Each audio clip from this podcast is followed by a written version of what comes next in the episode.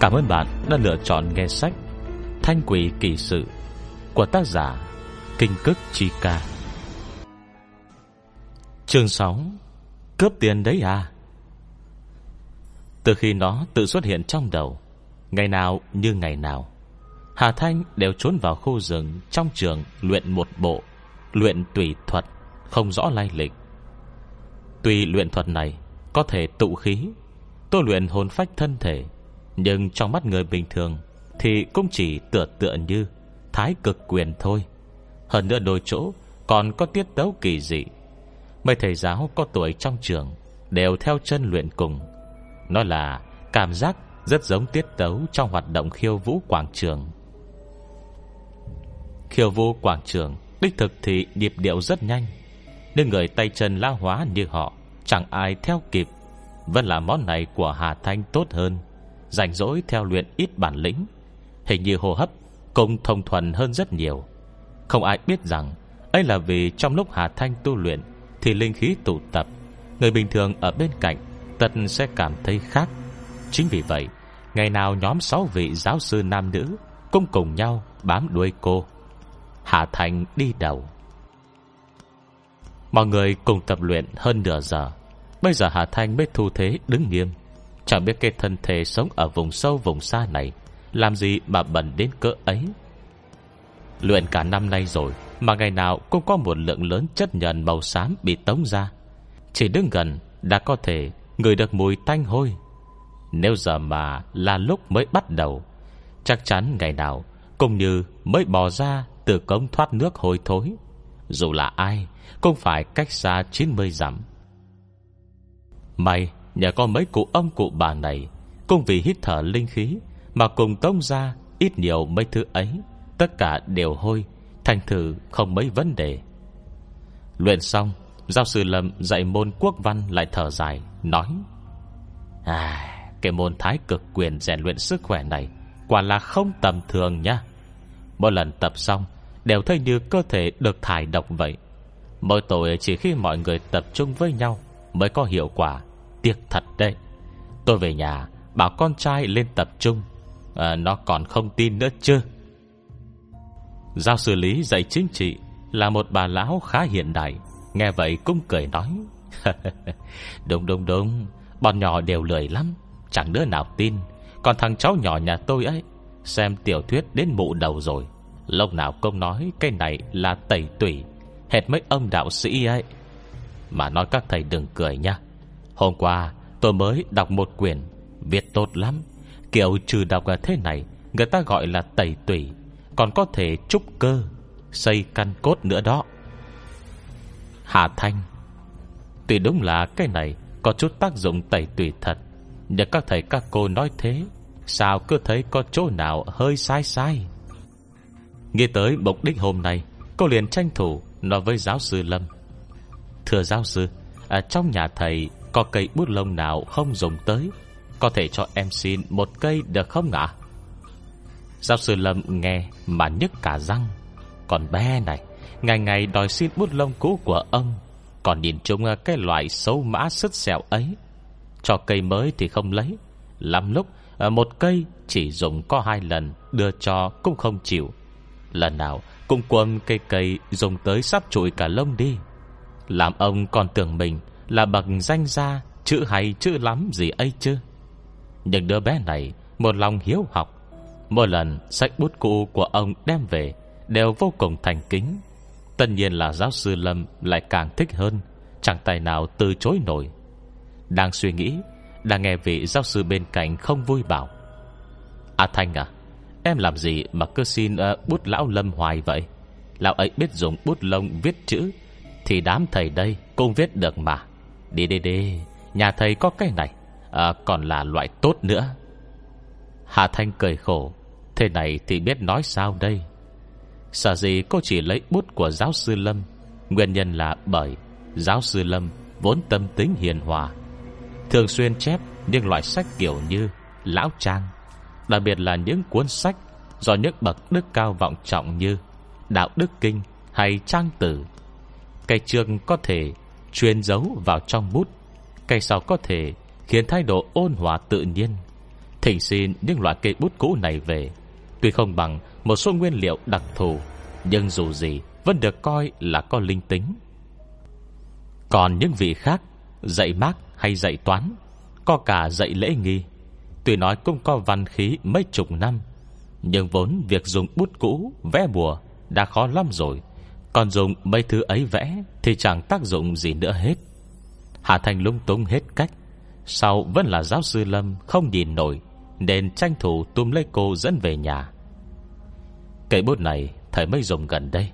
Em xem có thích không? Thích ờ, thì cứ lấy về đi. Mặt thấy ờ, cô sinh viên ruột, Nâng bằng cả hai tay.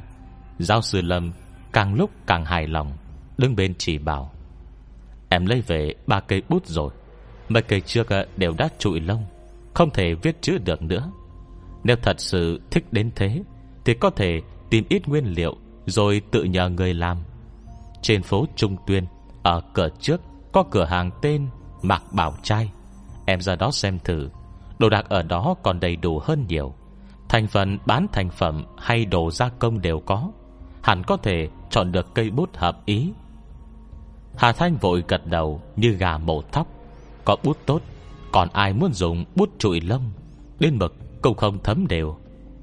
Cửa hàng Mạc Bảo Trai trên phố Trung Tuyên Là cửa hàng lâu năm, Nghe nói rất có truyền thống, Tiếc là chỉ tiếp khách quen, Nên Hà Thanh đã tới một lần, Nhưng không thành. Hôm nay giáo sư Lâm đã nói đến thế, Chứng tỏ ông đồng ý đứng ra bảo lãnh cho mình. Hà Thanh mừng thầm trong bụng, Luôn miệng nói cảm ơn, Quyết định đợi khi có cây bút ngon nghẻ rồi sẽ làm thêm ít mực chu sa. Về tặng giáo sư Lâm cây bùa hộ mạng thật tốt. Quả nhiên, không lâu sau Giáo sư Lâm đã đưa cô tờ giấy viết tay. Hà Thanh vui lắm, Vội vàng chào thầy, Rồi chạy thẳng ra phố Trung Tuyên. Nhưng ra khỏi cổng trường, Cô mới chợt nhớ ra, Lúc này còn chưa tới 7 giờ. Trên đường chưa có cửa hàng nào mở cửa, Không khỏi ủ rũ héo mòn. Điều vần chưa chịu thôi, Mà cố ôm chút lòng cầu may tới thử. Ngờ đâu, Mặc bảo trai đã mở cửa rồi. Chăm chỉ thật đấy. Hà Thanh vui vẻ đi vào. Trong cửa hàng còn có một vị khách nam. Sắc mặt u ám, Làn khí quanh thân bức bối lạ thường. Hà Thanh cẩn thận, Đứng né ra xa người kia. Mũi thấp thoáng người được chút mùi kỳ dị Mà quen thuộc. Cô dằn sự nghi hoặc trong lòng xuống. Giao tờ giấy viết tay của giáo sư Lâm Cho ông chủ đang phớt lờ mình. Ông chủ, Cháu muốn mua cây bút lông, Có loại nào tốt tốt không ạ? Chủ cửa hàng Là một người đàn ông trung niên, Trông như Phật Di Lặc.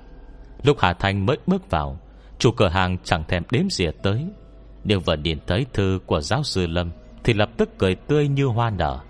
Có, Gì cũng có cả, Đồ trong cửa hàng tôi đều rất ờ, Cô bé muốn mua loại nào? Nghĩ một lát, Tuy không chắc lắm, Nhưng Hà Thanh vẫn hỏi thử. Có bút vẽ bùa không ạ? Mặt ông chủ không có cảm xúc gì khác lạ, Cười hỏi. Bút gì cơ? Bút lông hả? Xem ra là không có rồi. Tuy đã đoán được trước, Nhưng Hà Thanh vẫn thấy hơi hụt hẫng. Thế là dự định lấy lùi làm tiến. Vậy có gỗ đào? Không đúng. Hà Thanh đột ngột ngẩng đầu. Cây mùi mới người thấy từ người đàn ông kia Là mùi mực chu sa. Nói cách khác Là mùi thủy ngân độc hại Sau khi làm nóng mực chu sa tỏa ra. Theo lý thường chỉ khi dùng một số phương thức chế tạo mực chu sa đặc thù Mới có hiện tượng ấy Còn người bình thường Thì sẽ không thể chịu nổi Loại kịch độc này. Chu sa hay thần sa Đan sa, xích đan, cống sa Là các tên gọi Dành cho khoáng vật Sinabarit Của thủy ngân sẵn có trong tự nhiên Có màu đỏ. Thành phần chính của nó là sunfua thủy ngân. Chu sa nói chung được tìm thấy trong dạng khối lớn Hột hay giống như đất Và có màu từ đỏ son Tới đỏ sẫm như gạch. Nguồn gốc của chu sa ở tỉnh Hồ Nam Trung Quốc Trước đây vùng này Gọi là Châu Thần Cho nên tảng đá chu sa Được khai thác ở đây, Còn được gọi là thần sa. Một trong các công dụng của chu sa Là được ứng dụng để làm mực ấn. Còn nữa, Trong cửa hàng có đốt hương. Cây mùi hương thoảng nhạt Mà vương lâu này mới người thì thấy như đàn hương. Nhưng thực tế lại là loại hương tĩnh thần, Dùng những thứ như Bột gỗ đào, Long diên hương trộn lại, Giá một cây ước chừng 30.000 tệ. Có thể chấn hồn chiêu tài, Khiến nơi linh đài sáng sủa. Nếu không phải người trong nghề, Ai lại chơi trò Đại gia đốt cái này? Hà Thành nhìn ông chủ, Cười mà như không. Đúng là đi mòn cả dép không thấy đâu. Khi có được Thì lại chẳng tốn sức. Gần hai năm nay, Cô vẫn luôn muốn tìm những nơi kiểu này. Không ngờ nó vốn đã ở ngay trước mắt. Cô chỉ vào quầy hàng cho muốn bút vẽ bùa loại thượng hạng Mực chu sa, giấy vàng. Cả bột máu chó đen Đã phơi dưới ánh trăng. Ông chủ liếc cô một cái Thực lòng không ngờ Một cô bé trông hệt người bình thường Lại có ánh mắt đến vậy. Nghi một hồi Rồi lại vân lê hết từng cây ra.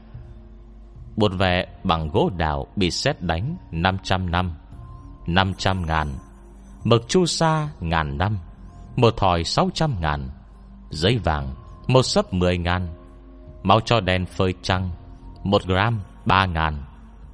Hà Thành, Cướp tiền đấy à? Hết chương 6 Chúng ta cùng nghe tiếp chương 7 Bán mùa Bác cướp tiền đấy hả? Này, Cháu gái nói chuyện kiểu gì vậy? Ông chủ di lặc béo tròn không vui. Liền vươn ngón tay núc ních, Đeo chiếc nhẫn tỷ hiệu bằng phỉ thúy đen ra, Lần lượt chỉ vào từng món trên bàn. Cây này, Bút vẽ bùa chịu xét đánh 500 năm. Cháu có biết 500 năm Dài thế nào không? Nhà cửa đã bị phá rỡ di rời mấy đời rồi. Huống hồ, Còn là từng bị xét đánh, Có thể gặp, Chứ không cầu được đâu. Trong nhìn cây này đi.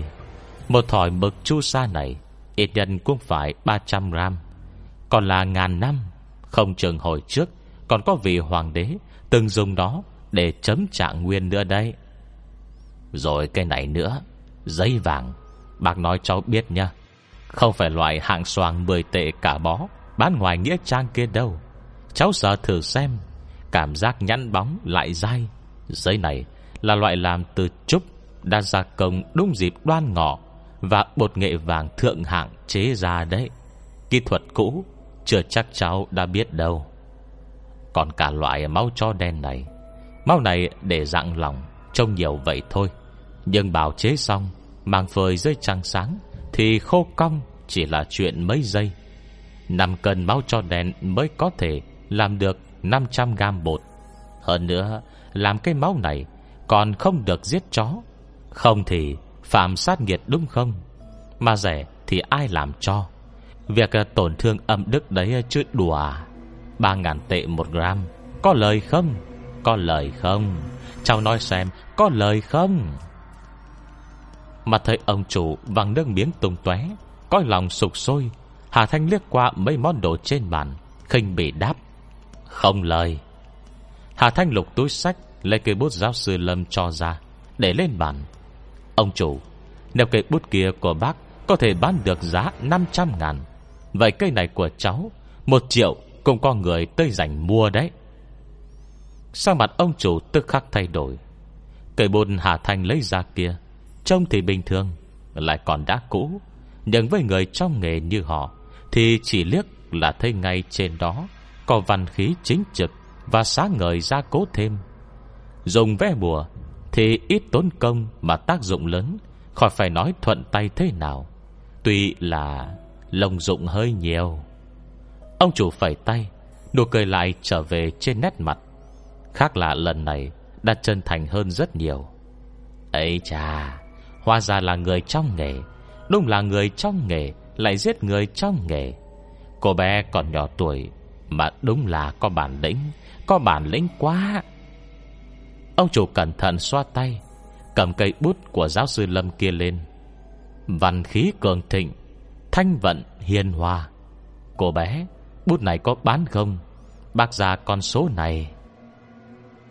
Vừa nói, Vừa vươn ngón tay beo núc thành số 2 Hà Thanh cười thầm trong bụng, Hai triệu. Ôi cô hai ơi, Cô hai biết nói đùa quá. Cháu nhìn đông mơ trên người bác đi. Đưa cháu 2 triệu, Thì bác tong teo thành con ma ốm mất. Ý bác là 200 ngàn. Ông chủ béo sát lên gần cô. Cây này là bút cũ 200 ngàn, Đã đủ lắm rồi. Hà Thanh khẽ hết cầm Ý chỉ giấy đồ trên bàn kia. Cái của bác ờ, thì cũng mới đấy, Nhưng mà 500 ngàn, Có tác dụng thật không đây? Ông chủ béo không mảy may xấu hổ. Ai, Không phải do không biết cháu Là người trong nghề hay sao? Nói rồi, vứt ra một câu. Chờ bác một lát. Đoạn uốn éo người Đi vào trong kho cất hàng đằng sau. Không lâu sau, Đã ôm ra một chồng hàng. Chuyến này thì đều là hàng thật. Hà Thanh nhìn một hàng đồ Mà ông chủ béo đặt lên trên quầy. Bốn cây bút vẽ bùa, Hai thỏi mực chu sa, Ba hộp bột mực chu sa. Bốn hộp giấy vàng, Một hộp bột máu chó đen, Bốn cây bút vẽ bùa Một cây gỗ trúc, Một cây gỗ đào, Một cây gỗ đàn, Một cây gỗ hòe. Trong số đó, Hà Thanh ưng nhất cây bằng trúc. Bảy cô đã cảm nhận được linh khí Của trúc ẩn giấu bên trong. Tuy không hiện hào quang, Nhưng rõ là đã bị che mất. Có điều, cô không hiểu giá thị trường, Không biết liệu ông chủ Có vì thế mà hét giá không. Mực chu sa, Để cả thỏi Thì khi sử dụng còn phải mất công mài. Lợn đụng việc gấp gì, Lại đợi dồ người mất. Vậy nên dùng mực chu sa dạng bột thì hơn, Thêm ít vật liệu Là đã có thể dùng được. Hà Thanh mở túi giấy đã dán kín, Cẩn thận ngửi thử. Gần như không có tạp chất, Hơn nữa, Còn từ loại quặng khá con niên đại, Rất tốt. Nhìn thêm sang mớ giấy vàng, Bốn hộp chất lượng bất đồng. Nhưng đều đã cắt thành Những khổ bùa lớn nhỏ. Không có tua rua ở rìa cắt. So với loại Hà Thanh dùng khi trước Thì tốt hơn nhiều. Cuối cùng là máu cho đen Một lớp rất mỏng Đoan chừng chưa tới 10 gram Trông cũng không tệ. Bao nhiêu tiền? Hà Thành cố vợ bình tĩnh. Trong túi cô chỉ có Một ngàn tệ. Làm công, đi học Còn phải giúp đám hồn ma không thủ lao. Cô đang nghèo lắm rồi. Ông chủ béo híp mắt cười. Nói tiền thì ảnh hưởng tình cảm quá. Hà Thanh nói, Tốt vậy à? Bột ve bùa ra dao động Từ 2.000 đến 18.000 Mực chu sa dạng bột 301 gram. Dạng thỏi thì 20.000 một thỏi. Giấy vàng Từ trái sang phải Lần lượt là 100 tệ 500 tờ. 100 tệ 100 tờ. 100 tệ 20 tờ 100 tệ 1 tờ. Nụ cười trên mặt Hà Thanh nháy mắt vỡ tan. Còn máu cho đen này, Trăm phần trăm chưa tiếp xúc với mặt trời 501 gram. Hà Thanh không biết nói gì. Cô biết mấy cây này đắt, Nhưng không ngờ lại đắt đến vậy. Cô vươn tay chỉ hộp lá bùa 100 tệ 500 tờ kia. Cây này lấy 500 tờ. Ông chủ nhìn cô Cô cũng nhìn ông chủ. Hết rồi, Không lấy gì nữa. Ông chủ béo không tin nổi, Lăn qua lộn lại lâu như thế Mà chỉ tiêu có 100 tệ. Hà Thanh nói, Cái này thôi, Ông chủ, Chỗ này có thu mua bùa không? Mua mua mua. Ông chủ kích động sát tới gần. Cháu có không? Cháu bán không? Bùa gì? Hà Thành nghi ngợi một lát Trông nét mặt nóng vội của ông ta. Cô lục tìm trong túi cả ngày trời. Lôi ra một lá bùa giấy dầm Đã được gấp gọn. Bùa hộ mạng, Một lần duy nhất. Trông gương mặt, Kín đặc mây đen của ông chủ. Hà Thanh vội nhanh tay lẹ chân, Mở túi giấy, Bày ra cho ông xem. Đây là lá bùa đầu tiên cô vẽ thành công, Còn là loại có hạn sử dụng lâu dài. Tiếc là chỉ có thể ngăn tai họa được một lần. Vô dụng hết biết.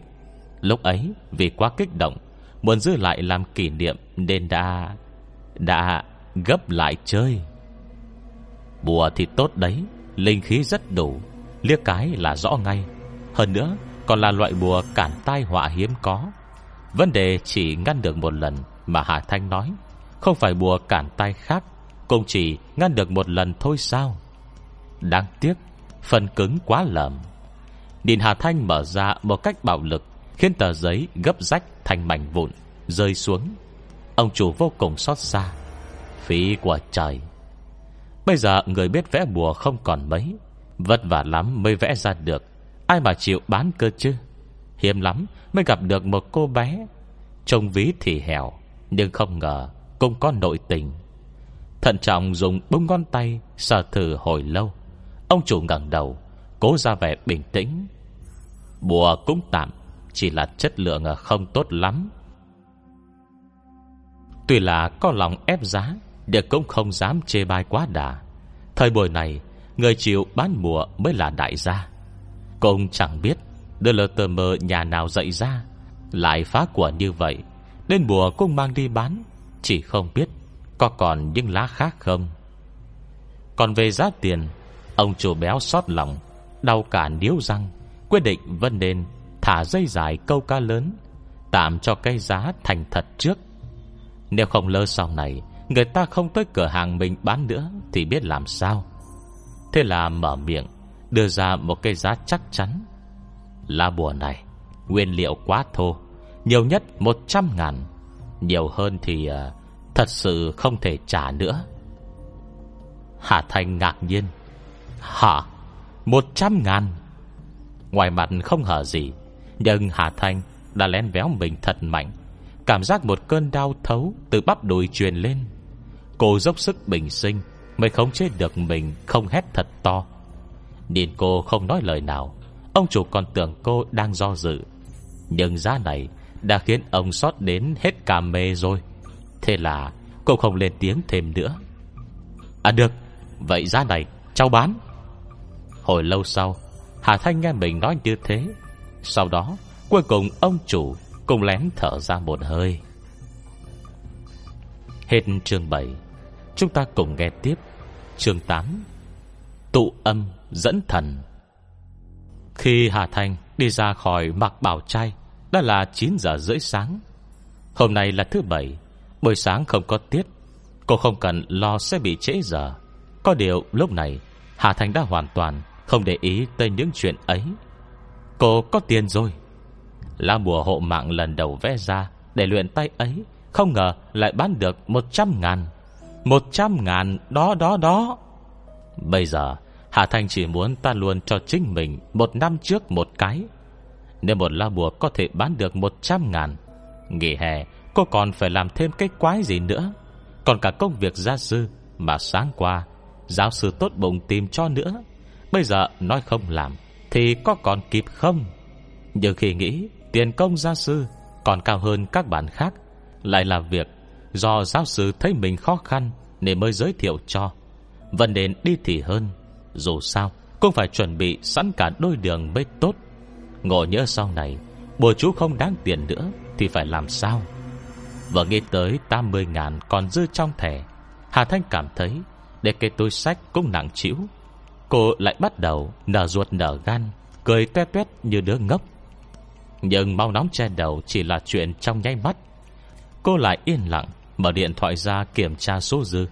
Cũng chỉ còn lại có 80 ngàn. Số tiền này, tôi nhanh mà đi cũng nhanh. Dù gì thì, Tuy bùa có thể bán được tiền, Nhưng những thứ dùng để vẽ bùa không tốn tiền không kém. Mới chỉ một cây bút Và 500 tờ giấy bùa cao cấp, Trung, thấp thôi đã đi sạch 20 ngàn rồi. 20 ngàn. Cô phải liều mạng làm quần quần cả kỳ nghỉ hè? Vậy mà cũng chưa chắc Đã đủ nhiều bằng ấy. Hôm nay thì nhoáng cái Đã đi sạch. Giờ ngâm nghĩ lại thấy đau lòng. Cô bán được bùa, Nhưng còn mua nhiều giấy bùa Và mực chu sa hơn. Còn cả cây bút vẽ bùa ưng mắt kia nữa. Cây bút kia, Tuy thân bút làm từ trúc, Nhưng linh khí lại ẩn bên trong. Hào quang dấu kín, Vừa nhìn đã biết không phải vật phàm. Bất ngờ nhất là Thư vốn tưởng quy giá ấy Trong mắt ông chủ lại là loại hàng rẻ nhất, Cũng coi như nhận được món hời to. Nhưng máu cho đèn thì vẫn đắt quá, Một gram nhẹ sọp như thế Mà còn chẳng đủ vẽ được mấy bút. Cần nhắc đến học phí kỳ kế, Hà Thanh cảm thấy Vẫn nên tạm để sau thì hơn. Hà Thanh ôm đổ bước đi trong sân trường. Phía sau hội trường lớn, Có con đường nhỏ dợp bóng cây. Tiết trời bây giờ nóng như vậy, Lần nào trở về ký túc xá, Hà Thành cũng phải cất công Đi đường vòng sang đây. Dù gì đường cũng không dài hơn mấy. Nhưng đôi tình nhân Đang anh anh em em đằng trước, Có phải Lăng Trạch và Trương Linh Yên Mà cô đang trăm phương ngàn kế Để tiếp cận không nhỉ? Hôm nay coi lòng Trương Linh Yên Ngập trong niềm vui. Lần trước Lăng Trạch đã hơi nhượng bộ. Có ý chịu nhận quà cô tặng. Tuy chỉ là cái đồng hồ đeo tay, Nhưng cô nàng vô tư tùy tính, Cứ lỡ đi như không biết. Hai ngày nay, Cô ra sức tặng đồ, Từ quần áo đến giày dép, Từ tất chân đến nơ cổ. Nếu không phải do quan hệ chưa thân thiết đến mức ấy ấy, Thì chắc cả cái quần lót Cũng đã tặng rồi. Kết quả lần nào lang Trạch cũng từ chối đủ kiểu. Mai sau không chối nổi mới chịu nhận. Thế mà, Người hao hết bao nhiêu tiền của tặng quà Thì lại vui như mở cờ, Khó lòng kiềm chế. Trương Linh Yên cảm thấy, Một lần thấy lăng trạch cao mày, Nhìn mình đầy yêu chiều. Nét mặt vừa mang sự cao ngạo tận trong xương, Vừa vì thích mình Mà không thể đặt xuống Mọi ngăn cách trong phòng bị, Vừa vì thích mình Mà không thể đặt xuống Mọi ngăn cách phòng bị. Cố gắng nhận qua minh tặng Cô lại như cảm nhận được Tình yêu tràn ngập trong lăng trạch, Lại càng thêm mê mệt. Hôm nay cũng là một ngày trọng đại. Trước đó, Cô gọi điện thoại cho bố khóc lóc than nghèo, Lừa được 200 ngàn tiêu vặt. Suốt đêm hôm qua Vân luôn chạy ngược chạy xuôi Trong trung tâm thương mại, Có thể mới tạm coi như Chọn được một cái đồng hồ đeo tay. Tuy không phải loại hàng cao cấp như Patek Philippe, Nhưng cũng có chất lượng tên tuổi, Tạm coi như nhìn được. Hai người trai tài gái sắc Vô cùng xứng đôi Trong ngoại hình mặt mũi lăng trạch, Hoàn toàn không thể ngờ hắn ta Lại là kẻ mặt người dạ thu đến thế. Nhìn Trương Linh Yên dậm chân làm đúng Đòi tặng quà cho lăng trạch đằng kia, Hà Thanh đột nhiên nảy ra một kế, Vội vàng lùi về chỗ ngoặt, Lấy la bùa mây mua vừa nãy, Trải lên mặt hộp Nhấc bút chấm mực. Ờ mực đâu? Ờ mực vẫn chưa pha. Đùa đấy hả? Hà thành nóng ruột, Lại không biết bao giờ cặp tình nhân kia đi. Tình thế phi thường thì hành động Cũng phải phi thường. Cô đành nhịn đau Căn rách ngón tay Ve luôn lên tấm giấy vàng. Lá bùa với đường nét hình thù kỳ dị, Một nét thành hình, Không hề đứt nét nào. Cô kẹp lá bùa vào tay, Vết thương trên tay không thuốc tự khỏi. Nhận lúc không ai Hà Thanh chập ngón tay rước chặt lá bùa, Gọi, Trường Bình Thúy. Lá bùa nấp trong vít tiền tức thì bay lên, Bay tới giữa không trung như gió thổi. Thấp thoáng thấy bóng hồn phách, Trịnh Minh Thúy ẩn hiện. Không một chút do dự Dân thần và lá bùa mới. Hà Thanh lập tức thu tấm bùa vàng, Nhanh tay dọn dẹp đồ đạc Rồi kéo chặt khoa ba lô, Dặn dò, Đây là bùa tụ âm dẫn thần. Tôi sẽ tới đó chạm vào bọn họ.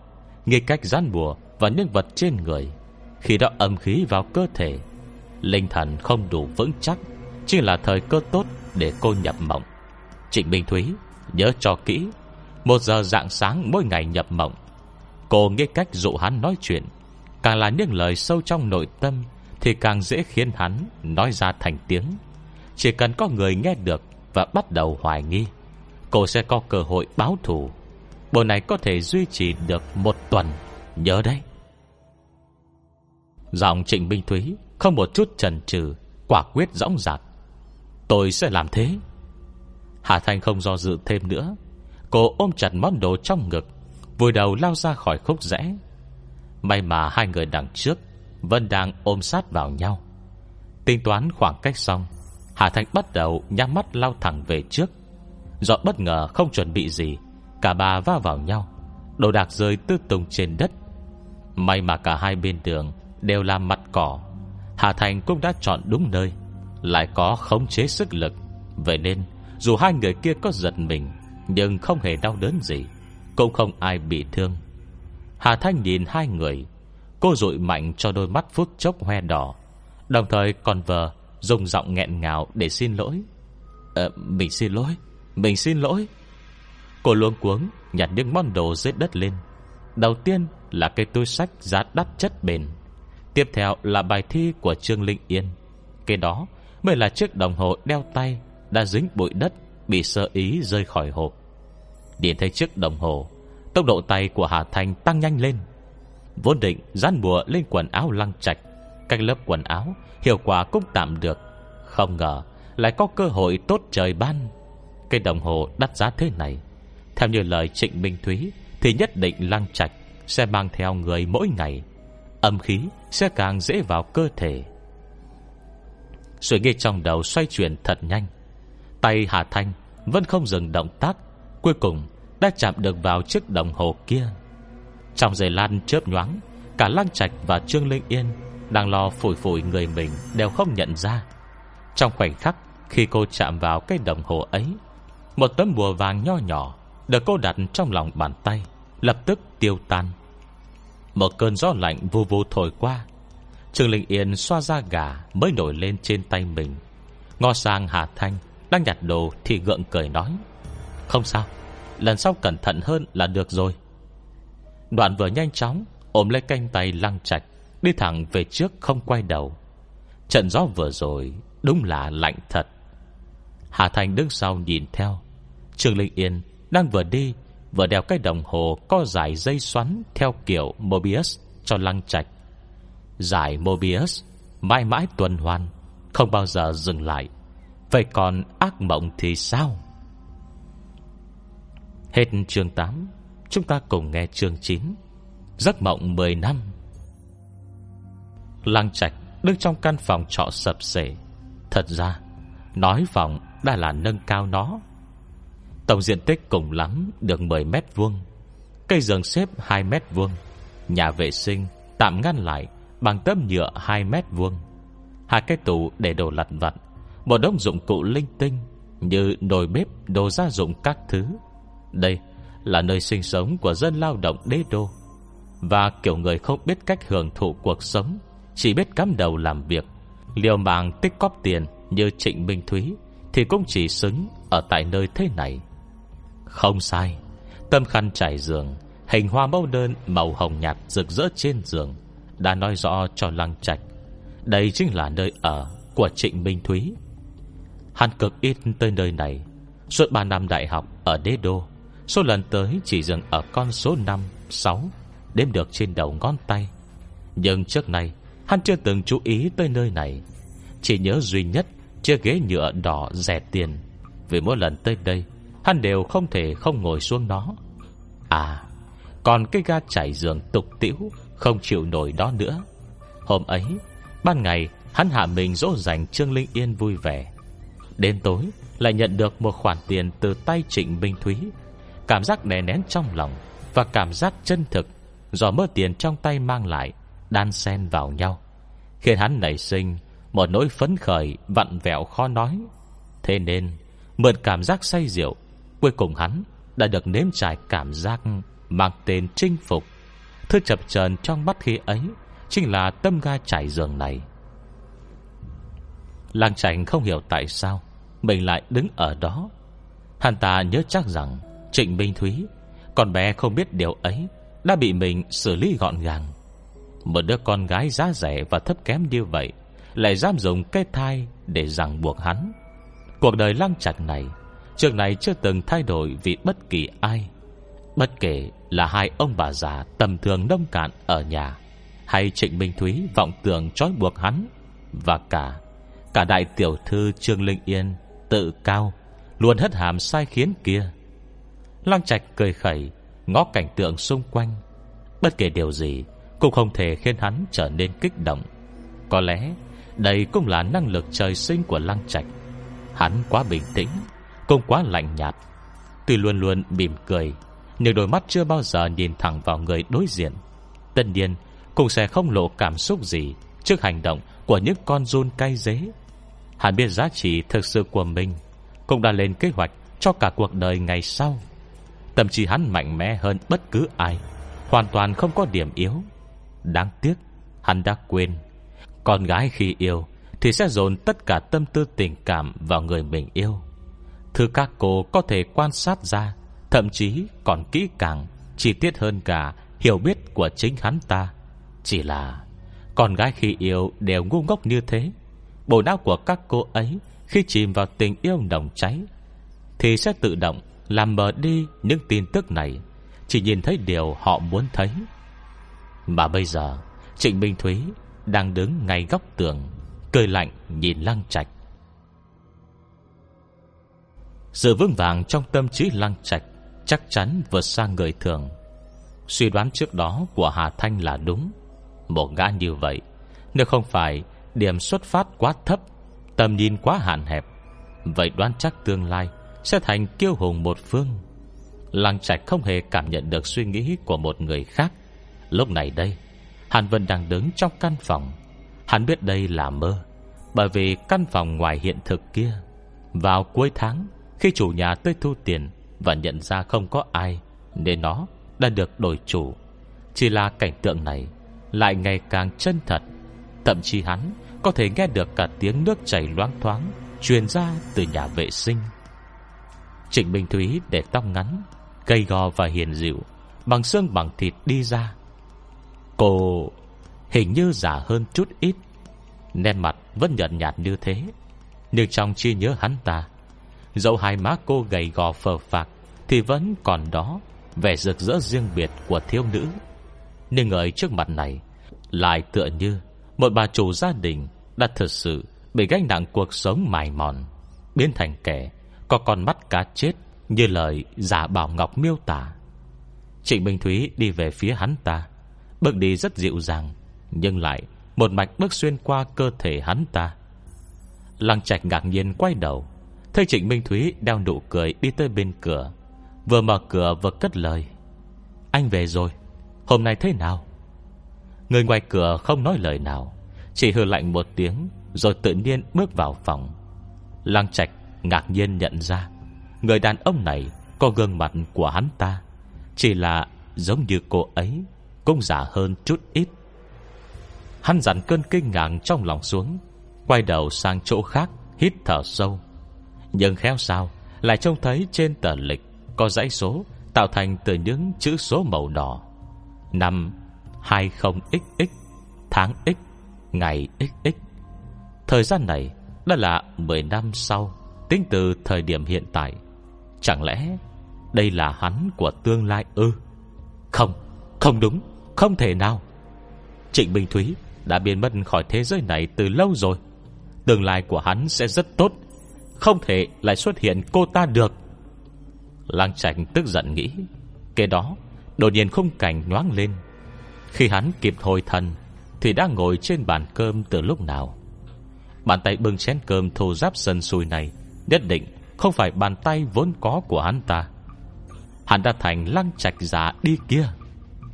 Chỉ thấy Trịnh Minh Thúy Đối diện Đang thở vắn than dài, Nét mặt sầu khổ. Ê Ngày nào cũng thế này Thì biết làm sao đây? Năm nay tiểu bảo đã 10 tuổi rồi, Còn không gom đủ tiền phí chọn trường Thì chắc khỏi cần đi học nữa luôn mất đấy. Còn anh nữa, Cô gái mà trong trí nhớ của Lăng Trạch Vẫn luôn dịu dàng với mình, Không hiểu sao Hôm nay là nhìn hắn với vẻ thương xót, Còn kèm theo cả chút căm ghét Mà chính bản thân cô Cũng không phát hiện ra. Anh ờ, thử nói đi. Khi xưa, em tốn nhiều tiền cho anh vào minh đại như vậy. Anh thì hay rồi. Cơ quyết phải chia tay em Để đến với cái cô họ trương kia. Kết quả Đến cái bằng tốt nghiệp Cũng không lấy được. Bây giờ thì sao? Mở miệng ra nói, Mình đường đường là sinh viên ưu tú của Minh Đại Mà bằng cấp lại chẳng thấy đâu. Làm việc khác thì anh lại cảm thấy Để người ta biết lai lịch mình Sẽ mất thể diện. Chỉ đành đi tiếp thị bán hàng. Anh nhìn lại mình đi. Vào xã hội 10 năm Mà chẳng được cho chống gì. Mỗi tháng không bán tivi Thì cũng tiếp thị thực phẩm chức năng, Kiếm tiền được, Còn chẳng bằng em đi trông con cho người ta. Sao anh lại kém cỏi thế cơ chứ? Trịnh Minh Thúy Hệt như người đàn bà trung niên, Đã bị cuộc sống đè chặt, Lại nhảy mãi mà không dứt. Nhưng lăng trạch nghe vào tai Sắp xếp lại những tin tức trong lời cô nói, Thì trong lòng không khỏi dậy sóng. Từ khi hắn nhớ được đến nay, Trời sinh đã biết lợi dụng ưu thế của mình, Cũng chịu chăm chỉ cố gắng. Vì vậy, mới có thể thi được vào Minh Đại Ở đế đô, Khi chỉ lớn lên trong thôn xóm nhỏ. Tuy so với các bạn học, Quả thật hắn vừa yếu thế lại nghèo khó. Nhưng Lăng Trạch Luôn tự đánh giá mình rất cao, Quyết sẽ không ngồi yên chờ chết. Hắn phải giữ chặt học bổng của mình. Thế nên Mới không có thời gian rảnh đi làm. Đúng lúc ấy Trịnh Minh Thúy quê mùa ngu xuẩn, liền lọt vào mắt hắn ta. Hắn đã chuẩn bị phong màn sắp xếp đầy đủ. Một mặt cho các bạn và thầy cô Đều biết gia cảnh của mình nghèo khó. Mặt khác, Lại không ngừng củng cố hình tượng Tiến bộ vươn lên. Cố gắng bằng mọi cách Để cải thiện cuộc sống sinh hoạt. Suốt 3 năm, không ngừng cố gắng thể hiện Dạo gần đây, Cuối cùng hắn đã cảm giác được Con bé Trương Linh Yên mặt đẹp óc nho kia Đã dần quyết lòng theo mình rồi. Giờ bắt đầu là lúc tiền đồ của hắn rộng mở hơn. Làm sao có thể nhịn được? Làm sao có thể chịu được Cái cuộc sống tầm thường vô vị Lại cực khổ thế này? Thình linh hắn hất đổ cây bàn, Tiếng gầm thét vang lên Trong một chuỗi âm thanh loàng xoàng đổ vỡ. Cổ nói gì thế hả? Dạng sáng 2-3 giờ, Đang vào lúc mọi người ngủ say. Trong ký túc xá nam của Minh Đại, Trường Húc mới đi vệ sinh trở về. Đang lần sợ bỏ lên giường, Thì bông nghe lăng chạch giường bên, Phát ra một tiếng hét, Vừa kiềm chế, lại vừa tức giận. Cô nói gì thế hả? Lời nói mê trong đêm Đột ngột vang lên. Trường Húc sợ hãi tới mức Lập tức trượt chân, Ngã luôn từ thang xuống đất. Hết chương 9 Chúng ta cùng nghe chương 10 Giấc mộng 10 năm, Hồi 2 Sáng chủ nhật, Ký túc xa Nam Đã có người dày giường. Khi tiếng xúc miệng dừng lại, Trường húc giường trên Mơ màng dịch ra mép giường, Mặt nhắm mắt mở nói, Khỉ thật đấy, Lăng Trạch, Cậu chưa từng có ngày chủ nhật đây hả? Làm gì dậy sớm dữ vậy? Lăng Trạch không ngẩng đầu, Đưa lưng về phía cậu ta mặc áo Bây giờ đang cẩn thận Sắn tay áo lên. Trên cổ tay Chiếc đồng hồ hàng hiệu xa xỉ và giản dị Không lúc nào không thu hút ánh mắt người khác. Trường Hùng cũng bị chiếc đồng hồ In hình trời sao kia Làm loa mắt Quên cả lời đã đến cổ họng. Nhưng chỉ lát sau Cậu ta đã tỉnh táo trở lại. Ừm, lăng chảnh Tôi qua cậu mơ thấy cái gì vậy? Mê sảng thôi Mà cũng giận dữ thế. Cái tay đang sắn tay áo của lăng trạch thoáng khựng, Bị bắt cụp xuống hỏi. Hả? Tớ còn nói mê à? Thế tớ nói gì rồi? Trường húc á khẩu. Cậu ta cũng không nhớ rõ lắm, Chỉ trả lời lấp lửng. Hình như là gì mà? Cô nói cái gì thế hả? Hay ờ, gì gì đó ấy? Ôi, tớ cũng ờ, chẳng nhớ rõ nữa. Lăng trạch cười, Tỏ vẻ chẳng thèm quan tâm. Hôm qua tớ ngủ ngon lắm. Không nằm mơ gì. Nói rồi chuẩn bị ra ngoài. Khi bước tới cửa, Thì quay đầu nói với Trường Húc. Cậu đấy, Nhất định là chơi game nhiều quá, Đến mụ đầu rồi. Từ nhỏ đến lớn tôi chưa nói mê bao giờ đâu. Trường Húc không vui Hiểm đỗi Lại không sao nhớ nổi thằng bạn đã nói gì. Chỉ đành đổi tư thế khác, Ngủ tiếp. Nhưng người khác thì không có tinh thần tốt được như lăng trạch. Ngủ một mảnh đến tận trưa Mới dậy ăn cơm. Kế đó bắt đầu chơi game. Đợi khi trạng vạng, Tiết trời hết nóng, Cả đám mới hẹn ra sân bóng rổ. Trần Thành vỗ bộp một cái vào mình Trương Húc. Buổi sáng mày sao vậy? Sao lại nói chuyện với Lăng Trạch thế? Bên cạnh, Chu Hảo Nhiên đang lau mồ hôi cũng chọc. Đúng đấy, Bọn mày còn nói chuyện với nhau được hả? Tao nói chứ, Và cái tính cao ngạo quái đàn kia của Lăng Trạch Chắc cả đời này, Tao cũng à, không hợp tính nó nổi đâu. Trương Húc cười cậu ta. Mày còn muốn hợp với người ta nữa hả? Không có cửa đâu. Lăng trạch người ta là nam khôi toàn trường, Có hợp à, cũng là hợp với đám con gái. Cái thằng FA như mày. Ai ai Đừng có đùa. Ai thèm hợp với nó? Mày còn chưa nói rõ. Hồi sáng mày nói gì với nó đâu đấy? Trường Húc, Cùng dân bất đắc dĩ. Ờ, thì à, đêm qua tao đi vệ sinh. À, Nghe nó nói mê. À, Sáng ra thuận miệng hỏi thử. Ai ngờ Nó kiên quyết không thừa nhận. Tao thấy rồi. Dạo gần đây à, Không chỉ áo quần trải chuốt hơn Mà nó còn mới đeo thêm cái đồng hồ. Nòm đắt lắm. Không chừng à, phải đến hơn cả chục ngàn đấy. Trần Thành bực dọc nói Tao cũng đẹp trai lắm mà. Sao không có em gái nào à, mua quần áo tặng đồng hồ cho nhà? Mày nhìn thằng Lăng Trạch Nhận bao nhiêu là đồ như thế? Mà đám con gái Còn cứ khăng khăng nói nó Có tự trọng, có tài năng. Mẹ nó chứ. Chu Hảo Nhiên cũng đến cạn lời. Thì người ta biết cách nhận. Nhận cũng phải có chừng mực. Nhưng thứ trông là biết đắt tiền Thì đều từ chối hết. Chỉ nhận những cái vừa giản dị Lại có nội hàm. Mày đấy Đúng là chỉ có tí tẹo ánh mắt thế. Biết cái đồng hồ kia bao nhiêu tiền không? Hiệu Z, Ít nhất cũng phải vài trăm ngàn. Còn nữa nha Người ta nói mê thôi Mà cũng làm là như lạ lắm ấy. Khá lên đi chờ Tuy cậu ta nói chuyện nhẹ nhàng, Nhưng cả hai thằng bạn Đều như chịu cú sốc. Cái gì cơ? Mấy trăm ngàn? Tiền cọc mua nhà kỳ đầu à, của nhà tao Còn không tới. 11 à, có tiền rồi. Ta cũng phải đeo cả nhà trên người ấy. Chắc là Trương Ly Yên tặng. Bọn con nhà giàu thời nay Đúng là có tiền. Chẳng giống tao Con nhà nợ. Sao không có cô tiểu thư xinh đẹp nào à, thích mình cơ chơ? Đúng rồi. Phải nói thì à, hạo tử Mặt mũi mày à, cũng đâu có kém. Có nhà có cửa Cũng có tiền. Sao đến giờ Vẫn còn ê thế Mặt chú hạo nhiên Đen như đít nổi Mẹ cái bọn mày, Suốt ngày cứ hạo tử ngắn, Hạo tử dài. Bọn con gái nghe thôi Là đã tự tưởng tượng ra Một thằng thô bỉ rồi. Ta còn lấy đâu ra cơ hội tán gái nữa? À thì ai biết đâu. Cả hai gái đầu cười ngượng ngùng. Nhưng như đã nói, Trần Thành vuốt mảng râu ngắn nhạt Trên cằm mình, nói, Nghĩ đi nghĩ lại, Hình như trước giờ lăng trạch chưa từng nói mê thật đấy. Hồi năm nhất năm hai, Tao thường xuyên ờ, thức dậy nửa đêm, Chưa từng nghe nó nói bao giờ. Giờ nghe mày nói thế, Đúng là chuyện lạ thật đấy. Đến đêm tao cũng xuống giường nhập bọn, Cùng nghe chung xem sao nha. Nhìn hai kẻ dở hơi, Còn muốn đi nghe người ta nói mê này, Chu Hạo Nhiên lắc đầu hết ý kiến.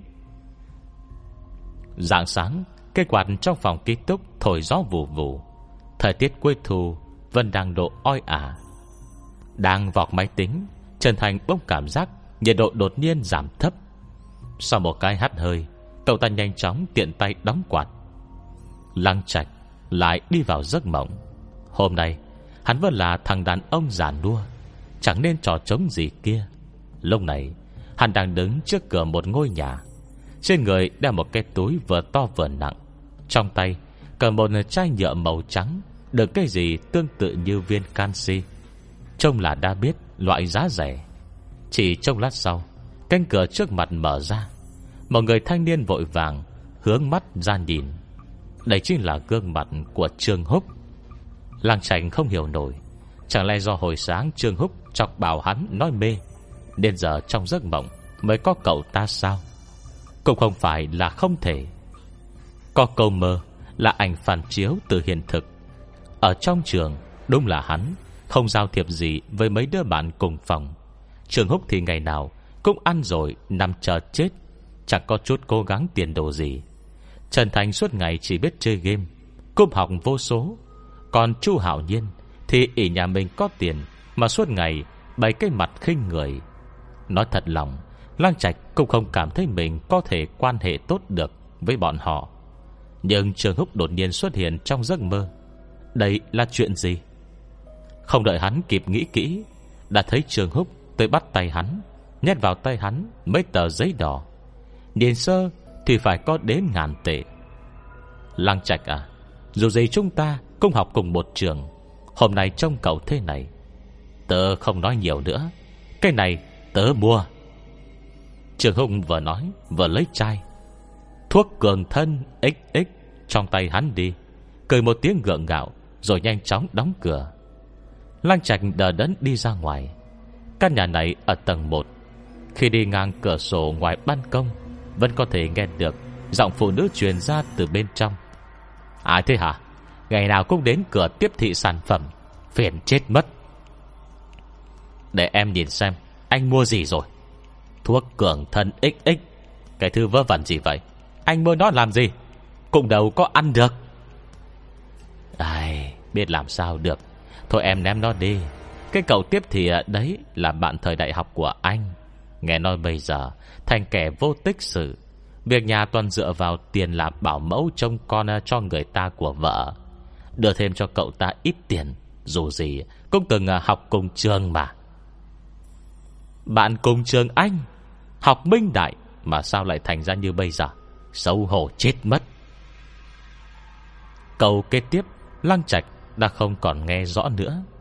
Hắn cũng không muốn nghe tiếp thêm. Hắn là con cưng của ông trời. Trong cả thôn, Chỉ một mình hắn thì đỗ được vào minh đại. Tại sao lại như vậy? Rốt cuộc đã xảy ra chuyện gì? Sao hắn lại, Sao lại luân lạc tới bước đường này chứ? Nhưng bất kể trong lòng giận dữ thế nào, Cơ thể hắn vẫn tự động quay về căn phòng nhỏ Khốn cùng kia. Lăng trạch Nhìn cảnh vật vừa xa lạ lại vừa quen thuộc trước mắt. Tâm gai chảy giường màu đỏ, Đã từng bị hắn cho một mồi lửa đốt sạch kia. Cây ghế chân cao bằng nhựa màu đỏ, Từng bị hắn lau sạch vết máu kia. Tất thảy Tất thảy những thứ này, Tất cả vất vả, Nghèo khó, Thấp hèn, Bị người ta nhạo báng, Thương hại. Tất cả những thứ quá quắt ấy Để bắt đầu từ con ả, Vốn không nên tồn tại kia. Hắn nhìn người phụ nữ đứng trong phòng Giận dữ hét. Trịnh Minh Thúy, Tôi phải giết cô.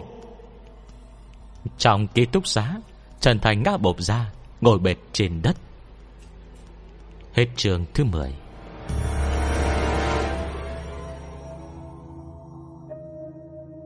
Diễn biến gì tiếp theo sẽ xảy ra đây?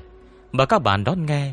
Đừng quên đăng ký kênh, Bật thông báo Để được đón nghe sớm nhất. Còn nếu các bạn thấy hay, Thì hãy chia sẻ. Và donate ủng hộ để có kinh phí duy trì việc đọc. Thông tin donate thì có để ở dưới phần miêu tả. Xin cảm ơn các bạn rất nhiều.